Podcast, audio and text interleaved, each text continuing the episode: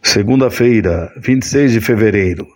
Naamã, capitão do exército do rei da Síria, era um grande homem diante do seu senhor e de muito respeito, porque por ele o Senhor dera livramento aos sírios. E era este homem herói valoroso, porém leproso. Segundo Reis 5, 1. Naamã 1. Os atributos que caracterizavam o general sírio eram de fato louváveis. Um grande homem, de muito respeito, herói valoroso. Se ao menos não houvesse aquele pequeno acréscimo que obscureceu a descrição de sua brilhante carreira, porém leproso. Se contemplarmos esses fatos, torna-se claro para nós que isso é como a nossa própria história. Por fora, tudo pode parecer aceitável. Talvez até mesmo algumas pequenas falhas possam ser encobertas. No entanto, a doença é fatal.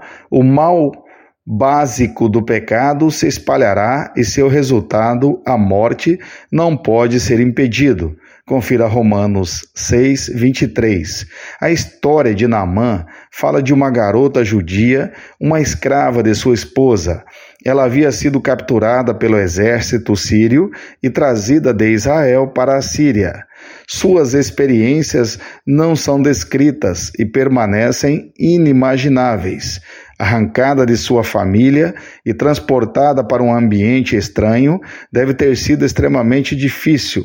Por isso é ainda mais surpreendente o que ela disse à sua senhora.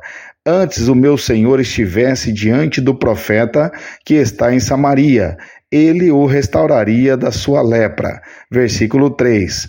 Nessas palavras não há amargura, evidenciam uma fé exemplar, apesar de sua inocência. Assim, essa garota se tornou o instrumento na mão de Deus para a cura de Naamã. Estamos cientes de que estamos infectados com uma doença que nos leva à morte e à condenação e que precisamos de ajuda com urgência? Procuramos essa ajuda? Continua.